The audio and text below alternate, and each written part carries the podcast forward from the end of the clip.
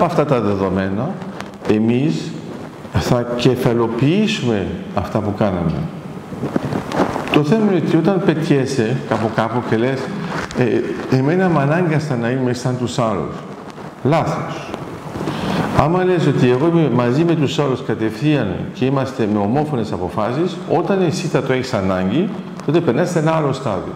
Ό,τι είπατε για την Τουρκία είναι ε, η αλήθεια, η μαύρη αλήθεια, ε, διότι πολύ απλά ε, και στην Ελλάδα και στην Κύπρο έχουμε φοβίες που είναι πιο μεγάλες από το πλωστάσιο της Τουρκίας. Και η τιμένα Αυτό είναι. Άρα, να βγούμε από το ποτέτσι κάποια στιγμή που αναφέρατε. Ναι, ναι, σωστά. Τώρα μας βομβαρδίζουν με ειδήσεις ότι επειδή είναι αναβαθμισμένος ο ρόλος της Τουρκίας. Που, πού είναι αναβαθμισμένος. Ναι, αυτό μας λένε. Ναι. Ότι τη τα δίνουν όλα. Και, και ΑΟΣ, και Λιβύη, αυτά Όχι, όχι. Λοιπόν, με... Όχι, άρα, ξαναλέω. Σωστά. Άρα, ένα άλλο πράγμα που πρέπει να καταλάβετε. Η Τουρκία αυτή την περίοδο είναι υπερεξαρτημένη από τη Ρωσία. Έχει γίνει το τσιράκι της Ρωσίας και είναι λίγο πιο πίσω από τη Λευκορωσία. Δηλαδή δεν μπορεί να κάνει σχεδόν καμία κίνηση γιατί είναι και τσιράκι της Ρωσίας οικονομικά, προσπάθησε με τα S400 να τα βγάλει πέρα, τις πάγωσαν τα F-35 και τα F-35 που ήταν να έρθουν στην Τουρκία θα πάνε στην Ελλάδα. Δηλαδή μιλάμε μεγάλη ήττα αυτό. Όταν, γιατί εγώ έδινα συνεντές και μου έλεγα τι θα γίνει όταν οι Τούρκοι θα έχουν τα F-35, τώρα κανένας δεν με ρωτάει τι θα γίνει όταν οι Έλληνες θα έχουν τα F-35. και τη συμπαραγωγή. Σωστά. Και τη συμπαραγωγή. Και αυτό είναι ακόμα πιο σημαντικό. Λέω λοιπόν ότι. Αλλά έχουν βγει εντελώ από το πρόγραμμα. Δεν είναι ότι δεν θα, δεν θα πουλήσουμε αυτό. Έχουν βγει. Λέω λοιπόν ότι αν γίνεται αυτό το πράγμα με την ε, Τουρκία, ε, πρώτα απ' όλα η τουρκική λίρα είναι χάλια. Ωραία. Όταν κάποιος σου λέει ότι λειτουργούν σαν ενδιάμεσο, καθόλου. Είναι η Ρωσία που τους λέει, κάνει τον ενδιάμεσο. Λέει yes, ma'am. Τίποτα άλλο. Άρα πρέπει να καταλάβουμε, δεν θα πετύχουν απολύτως τίποτα οι Τούρκοι και κανένας δεν υπάρχει λόγος να σας φοβήσουν. Οι Τούρκοι είναι, πολύ, είναι από όλους αυτή την περίοδο, είναι οι πιο στριμωγμένοι. Και γι' αυτό αναγκάζονται να πούν, τουλάχιστον έτσι φαινομενικά, δεν είναι καλό να μπει η Φιλανδία και η Σουηδία μέσα, ενώ μετά θα πάνε να ψηφίσουν ότι θα μπουν. Και μετά δεν θα βγούμε εμείς να τους γελιοποιήσουμε, και να πούμε τι κάνετε αφού λέγατε ακριβώς το αντίθετο. Δεν βγαίνει μια απόφαση από τη Βουλή της Τουρκίας. Είναι ο Ερντογκάν μόνος του που το λέει αυτό. Τα ίδια έλεγε και με το τουρκολιδικό σύμφωνο. Το ρημάξαμε, ακυρώθηκε και βάλαμε και πάνω σε αυτό οριοθέτηση της Ελλάδος με την Αίγυπτο, μερική οριοθέτηση, αλλά πάνω υπάρχει. Και το άλλο για το οποίο δεν συζητήσαμε είναι πολύ απλό ε, από τότε που έχουμε να βρεθούμε. Όταν έγινε η οριοθέτηση με την Ιταλία, την Ελλάδα, με την Ιταλία, η Τουρκία τι είπε; Ότι είναι ένα παράδειγμα. Όταν, όταν είπαμε ότι θα κάνουμε επέκταση στο Ιόνιο από τα 6 στα 12 ναυτικά μίλια, δεν κατάλαβα, Πέτρο μου, αφού ήταν κάσους μπέλι. Δεν ενημερώθηκαν. Yeah. Το κάσους μπέλι από το 95 είναι για οποιαδήποτε περιοχή της Ελλάδας που περνάει από τα 6 στα 12. Εδώ κάναμε όλο το Ιόνιο και δεν είπαν τίποτα. Γιατί όμως το κάναμε τότε; Γιατί είχαμε συμφωνήσει ήδη με τους Ιταλούς, τα είχαμε βρει σε ευρωπαϊκό επίπεδο και ξέραμε ακριβώς ότι τώρα είναι καλό το time. Το κάναμε και τι είπε η Τουρκία, ούτε αντίδραση δεν έκανε. Ξέρετε γιατί. Γιατί θα πρέπει να δικαιολογηθεί μέσα στην Τουρκία ποια ήταν αυτή η ήττα πάλι. Άρα δεν, Κανείς δεν μίλησε αυτό το πράγμα.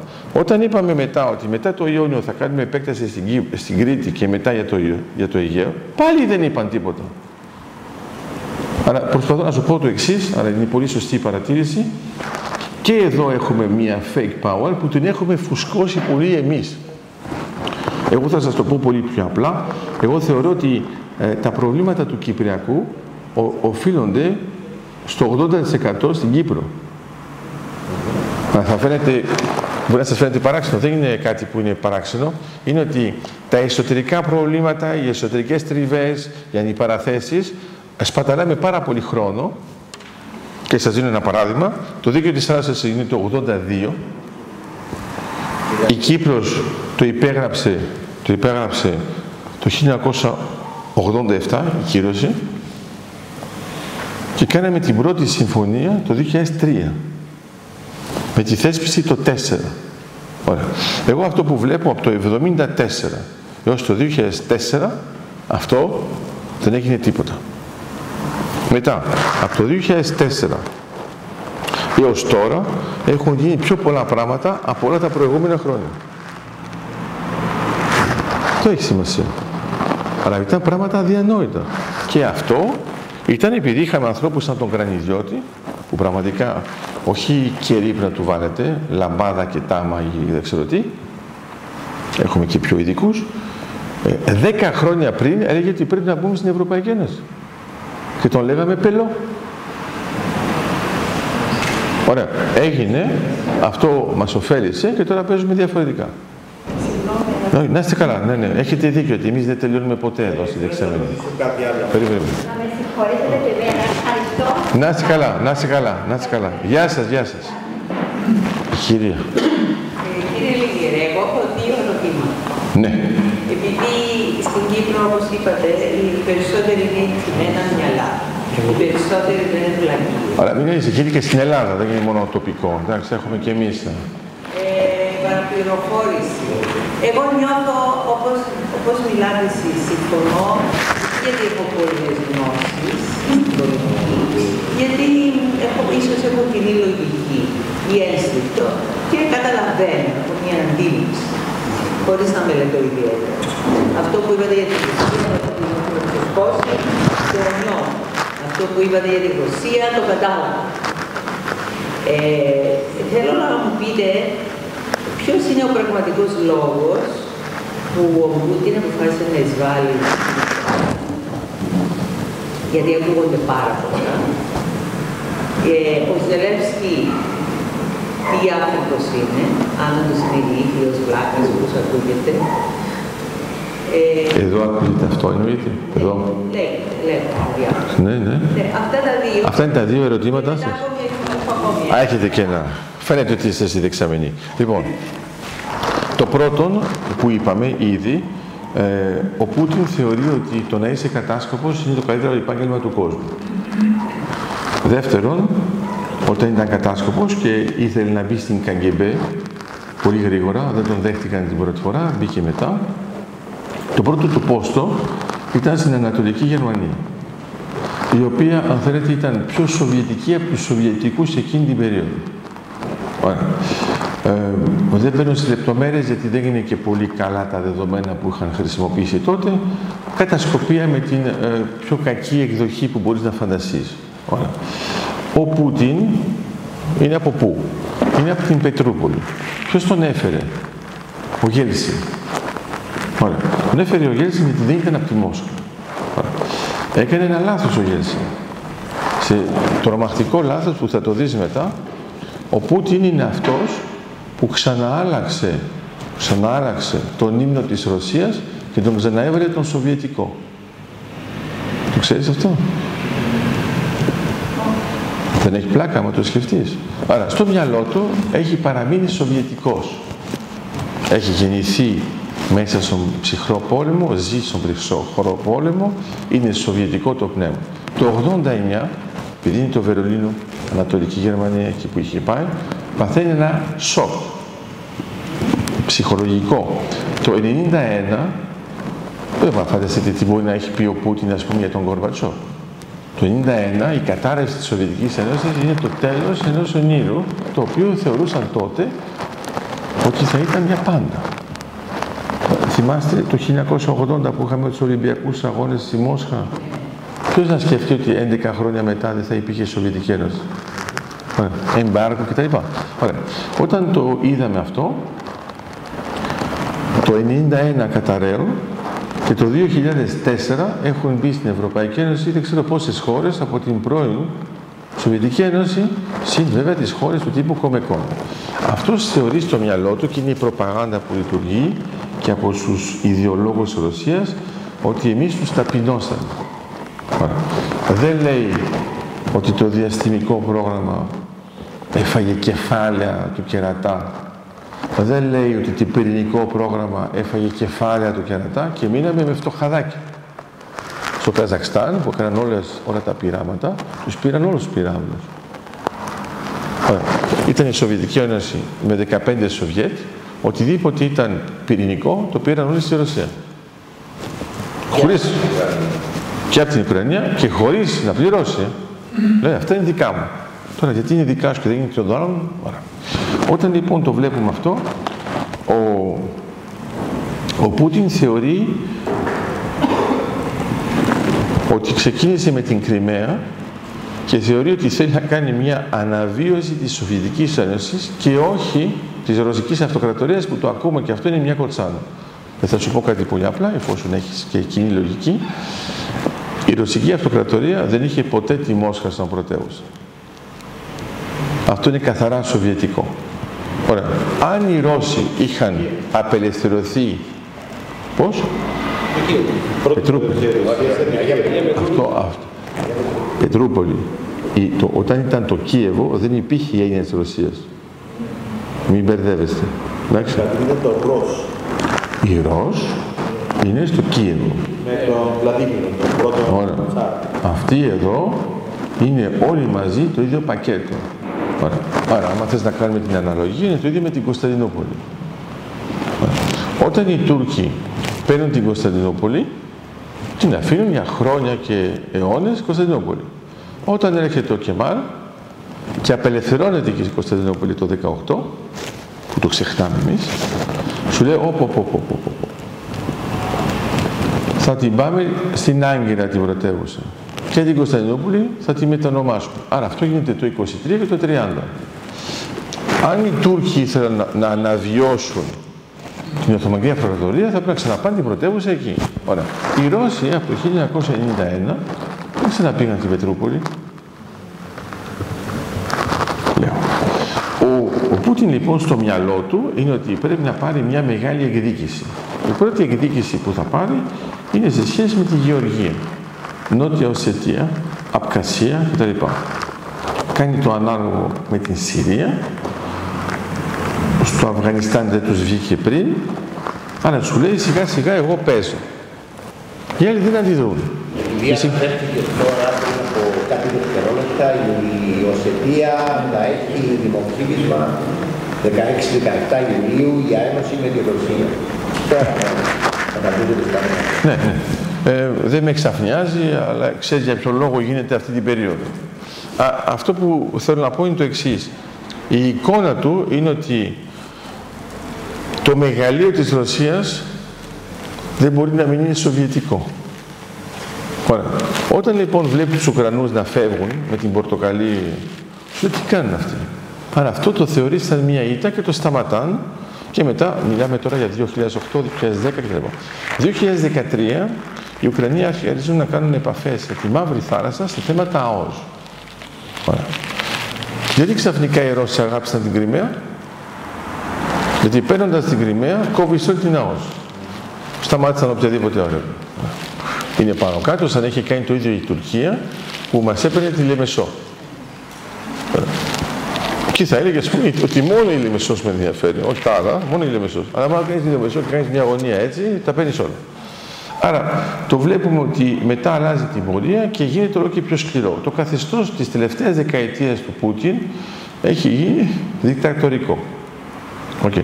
Βλέπουμε διάφορες που τους βάζουν φύλακοι. Έχουμε τον πρώην πρωταθλητή του κόσμου στο Σκάκι, τον Κασπάρο, που έχει αντισταθεί και δεν καταλαβαίναμε τι έλεγε ο καημένος, ενώ έλεγε ήδη από το 16, το 16 έγραφε βιβλίο και έλεγε θα έρθει ο χειμώνας. Βέβαια ο Κασπάροφ μένει στη Νέα Υόρκη. Είναι αυτό εξόριστος. Όταν τα βλέπουμε αυτά, αυτό το πράγμα ενισχύθηκε και με τον κορονοϊό που λέγαμε και την απομόνωση. Άρα σου λέει είναι ένα καλό timing αφού κανένας δεν αντιδρά σε τίποτα. Και την ώρα λοιπόν που κάνει αυτό το στρατηγικό λάθος, ότι θα κάνω μια γενικευμένη επίθεση, τότε μπαίνουμε σε μια αλλαγή φάσης που οι άλλοι λένε, οι Ευρωπαίοι, αυτό μοιάζει με αυτό που έχουμε ζήσει με τον Χίτλερ. Άρα, τότε κάναμε το λάθος να πούμε δεν πειράζει εδώ, δεν πειράζει εδώ, δεν πειράζει εδώ και φτάσαμε να έχουμε μόνο το Ηνωμένο Βασίλειο που να παλεύει μόνο του και ευτυχώς, ευτυχώς, οι Ιαπωνέζοι. αλλιώς θα την είχαμε βάψει. και τώρα θα σας έκανα τη διάλυση στα γερμανικά. Άρα λέω απλώς ότι το βλέπουμε όλο αυτό. Για τον Ζελένσκι. Ο Ζελένσκι αρχικά ήταν ένας ηθοποιός, κομικός, ε, που θα μπορούσε να πεις δεν έχει μεγάλη σημασία. Ε, εγώ αυτό που βλέπω από την αρχή, ε, όχι από την εκλογή του, στην εκλογή του ήταν ήδη πιο σοβαρός, έκανε τα πράγματα όπως έπρεπε. είχαν βαρεθεί οι Ουκρανοί τους κλασικούς πολιτικούς, αυτό νομίζω που να καταλάβετε κι εσείς, και τελικά εκλέγεται. Αυτό που βλέπω είναι ότι σιγά σιγά αμέσως κάνει επαφές με την Ευρώπη. Μιλάμε τώρα πριν το...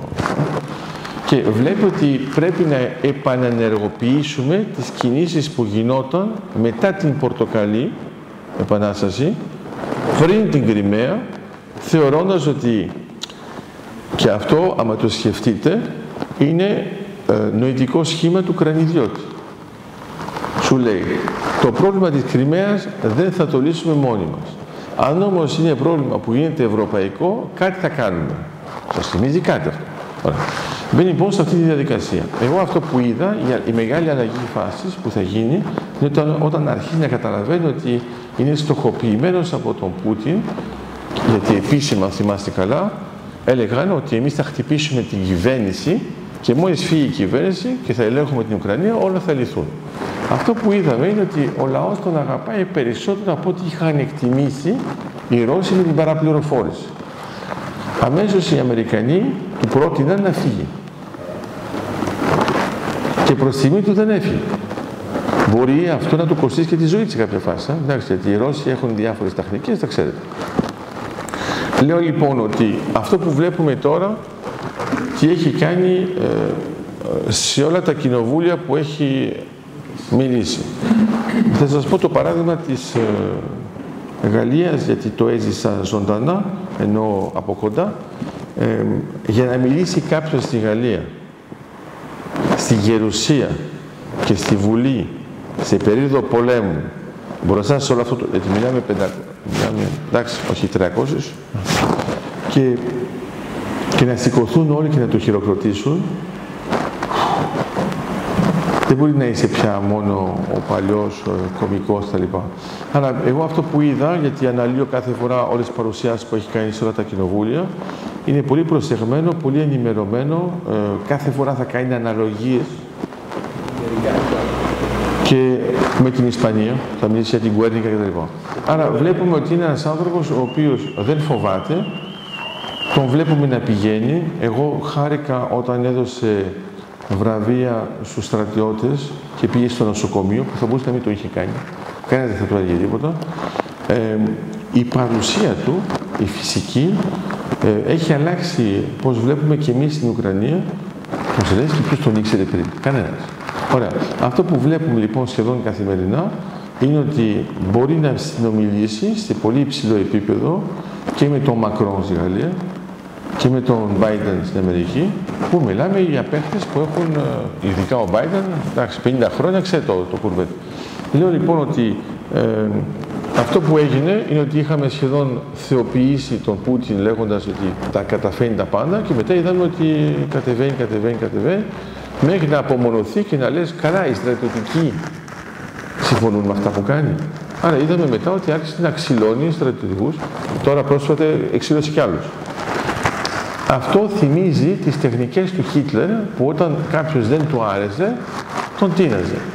Ακόμα και ο Ρόμελ που είχε καταφέρει κάτι, τον είχε κάνει... Λέω λοιπόν ότι, όχι ότι εκτιμώ τον Ρόμελ, το, το λέω μόνο στρατιωτικά, εντάξει, ο Μογκόμερη τα καταφέρει. Λέω λοιπόν ότι οι δύο ερωτήσεις σας είναι ότι έχουμε κάποιον που απομονώθηκε και έχει ζήσει σε ένα σοβιετικό περιβάλλον και έχουμε τον Ζελένσκι που είναι εντελώς διαφορετικός. Ο τον Ζελένσκι τον κατηγόρησαν ότι ήταν Ναζί. Αυτό μου φάνηκε εντελώς αστείο για κάποιον που είναι εβραϊκής καταγωγής. Λες, όχι, όχι, έχει πλάκα. Γιατί θα σου το πω, πες ότι εμείς δεν το ξέρουμε. Όχι, όχι, έχει χειρότερο. Το άτομο την έκανε στη βλακεία σου, δηλαδή έχει κόστος. Και του Ζελένσκι πήγε και μίλησε στην Κνεσέτ. Άρα πες ότι εμείς δεν τα ξέρουμε καλά. Το Ισραήλ φέρνει έναν Ναζί στη Βουλή και το χειροκροτά. Δηλαδή, άρα είναι, ε, θέλω να πω, το, τα fake news έχουν κάποια βάση γιατί τα πιστεύουν. Όταν φτάνει σε αυτό το επίπεδο, γελιοποιείσαι. Γιατί λες, ας πούμε, δηλαδή και αυτοί, και ξέρετε ποιο είναι το ενδιαφέρον. Το Ισραήλ σε κάποια φάση προσπάθησε να είναι κάπως ουδέτερος σε αυτή τη διαμάχη και πετάχτηκε ο Λαυρόφ και είπε, να μην πω τι είπε, και ξαφνικά του, το σταμάτησαν και λέει, τι λέει. Αλλά πρέπει μετά να δώσει και εξηγήσεις. Άρα προσπαθώ να πω το εξής. Οι περισσότεροι Έλληνες, λέω τώρα Κύπροι είμαστε φυσιολογικά φιλορωσικοί. Δεν είμαστε εναντίον των Ουκρανών, δεν τους ξέρουμε. Εντάξει, ένας μέσος Έλληνας μπορεί και να μην ξέρει πού είναι η πρωτεύουσα, ποιος είναι ο πρόεδρος, πώς. Τώρα πάνω κάτω τα μάθαμε όλοι ποιος είναι ο πληθυσμός. Ενώ παραδοσιακά και από την περίοδο της Επανάστασης, ποιο είναι το αστείο. Πήγε ο Υπουργός Εξωτερικών συνοδισό που είναι στην Ουκρανία στο Μουσείο της Φιλικής Εταιρείας. Εγώ βάζω στοίχημα ότι εδώ, άμα σας ρωτήσω ποιος το ήξερε ότι είναι εκεί πέρα το μουσείο, άστο να πάω.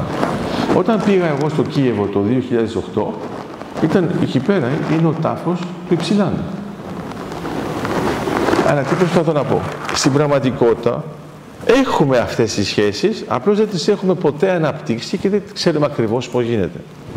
Μιλάμε τώρα για τα πιο θρησκευτικά.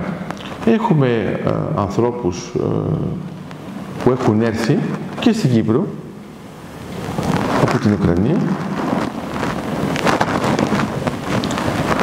αιώνες πριν και κατέγραψαν πολλά πράγματα. Τώρα λοιπόν έχουμε κάνει μια συμφωνία με την Ουκρανία που ήταν λίγο πριν τα δεδομένα ε, του Ουκρανικού να μπορέσουμε να κάνουμε ψηφιοποίηση όλου αυτού του αρχαιακού υλικού που μιλάει ειδικά για την Κύπρο. Και το θέλουν και οι δικοί μας ερευνητές. Δεν το ξέρουμε καν. Δηλαδή τώρα θα είναι η πρώτη φορά που θα το μεταφράσουμε. Ναι, ναι, ακριβώς, ναι. Άρα όταν έβλεπες τη Λάβρα στο Κίεβο λέγεις Ρωσία. Ε, σε κάποια φάση σου εξήγησαν ότι δεν είναι εκεί πέρα. Ενώ στην πραγματικότητα οι Ρώσοι, η πηγή τους είναι από το Κίεβο. Δεν είναι από τη Μόσχα και την Πετρούπολη. Ωραία. Άρα γι' αυτό λένε και οι Ρώσοι ε, και οι Ουκρανοί ότι είναι ξαδέλφια. Το θέμα ποιο είναι; Τώρα στεναχωριούνται πάρα πολύ και οι Ρώσοι και οι Ουκρανοί για αυτό που γίνεται. Γιατί φανταστείτε τώρα είναι σαν να ερχόταν οι Ελλαδίτες να βομβαρδίσουν μαζικά την Κύπρο. Και παιδιά τι κάνουν. Ωραία. Άρα εμείς έχουμε την τάση να έχουμε μία που είναι πολύ γνωστή και είμαστε φιλικοί και μία άλλη χώρα που ήταν εντελώς άγνωστη. Όταν εγώ ακούω ας πούμε ε, η Ρωσία είναι Ορθόδοξη. Ωραία. Η Ουκρανία τι είναι; Ωραία. Όταν λοιπόν είδαμε την απόφαση του Πατριάρχη και το θέμα της αυτοκεφαλίας, μα ήταν 300 χρόνια καταπάτησε αυτό το θέμα. Ποτέ ο, ο Πατριάρχης δεν είχε δώσει δικαιώματα να υπάγονται στους Ρώσους. Απλώς εμείς το συνηθίσαμε ότι είναι έτσι. Ωραία. Όταν έγινε και το τελειώσαμε και αυτό, τέλειωσε και δεν έγινε και τίποτα. Ωραία. Ήταν πολλοί της Εκκλησίας που ήταν και εναντίον του Πατριάρχη για την απόφαση που πήρε. Παιδιά, δεν είστε ενημερωμένοι. Αλλά δεν ήταν ενημερωμένοι εκκλησιαστικά. Ήταν α, το ξανθό γένος. Τι σχέση έχει; Άμα θες να κάνεις μια σοβαρή δουλειά, όταν υπάγεσαι στο Πατριαρχείο, στην Ελλάδα, θα σας δώσω ένα παράδειγμα. Η Κρήτη είναι στην Ελλάδα; Όχι. Τα Δωδεκάνησα; Όχι. Η... Μπράβο. Λοιπόν, άμα το πει σε κάποιον που δεν ξέρει καθόλου από θρησκευτικά, θα πει Μα είναι δυνατόν η Κρήτη και τα Δωδεκάνησα να έχουν ένα άλλο στάτους. Ποιο είναι το στάτους της Κρήτης, το ίδιο με την Αυστραλία. Το ίδιο με την Αμερική. Και έχουν αρχιεπίσκοπο. Αυτό ένας μέσος Έλληνας που δεν έχει ιδέα για εκκλησιαστικά, λέει καλά δεν είναι όλοι στο, στην Αθήνα. Τι να το πεις. Γιατί δεν ξέρει πώς αυτά γεννήθηκαν. Γι' αυτό λέω λοιπόν ότι τώρα αυτό που έγινε, μάθαμε πάρα πολλά στοιχεία και από στρατιωτικά που τα είχαμε ανάγκη, αλλά νομίζω και από πολιτιστικά. Ε, εσείς εδώ στην Κύπρο είχατε 4.000 Ουκρανούς πριν. Τώρα έχετε 14. Δηλαδή συν 10.000 σε δύο μήνες. Ωραία. Αυτό θα δείτε ότι πολύ συχνά όταν θα πάτε σε ένα μαγαζί και θα ακούσετε μια προφορά, παλιά θα λέγατε «Α, μάλλον είναι Ρώσος, Ρωσίδα κλπ». Ε, και τώρα θα καταλάβετε ότι μάλλον είναι Ουκρανός. Ωραία. Ε, εγώ νομίζω ότι ξέρετε να πείτε ναι στα Ουκρανικά. Το πιο πιθανό είναι πιστεύετε ότι είναι το ίδιο με... Ωραία. Ενώ είναι τάκ. Ωραία. Ναι, είναι άλλη γλώσσα. Αλλά το θέμα είναι ότι εμείς τώρα όταν δεν τα ξέρουμε καλά δεν καταλαβαίνουμε τι γίνεται. Εγώ δεν θέλω αυτό να, να συνεχιστεί και να έχουμε προβλήματα από τις δύο πλευρές. Απλώς πρέπει να ε, παραδεχτούμε τι έγινε, πώς το προστατεύουμε και μετά, για μας, πώς το αξιοποιούμε για δικά μας δεδομένα που είναι πολύ σημαντικά. Ήδη Αλλιώς θα κάνουμε πηγαδάκια. Ε, καλή συνέχεια στο έργο σας γιατί πρέπει η δεξαμενή να συνεχίσει. Ναι. Πρέπει να ξαναρθείτε, διότι είναι πάρα πολλά τα Πες μου ένα πράγμα Πέτρο, σου έχω χαλάσει ποτέ χάρη; Α, έχεις κάποιο παράπονο; Ωραία. Νίκο, έχεις κάποιο παράπονο; Δέσμευση, δέσμευση. Και βέβαια θα έρθω κάθε φορά. Λοιπόν, να είστε καλά και θα κάνουμε πηγαδάκια.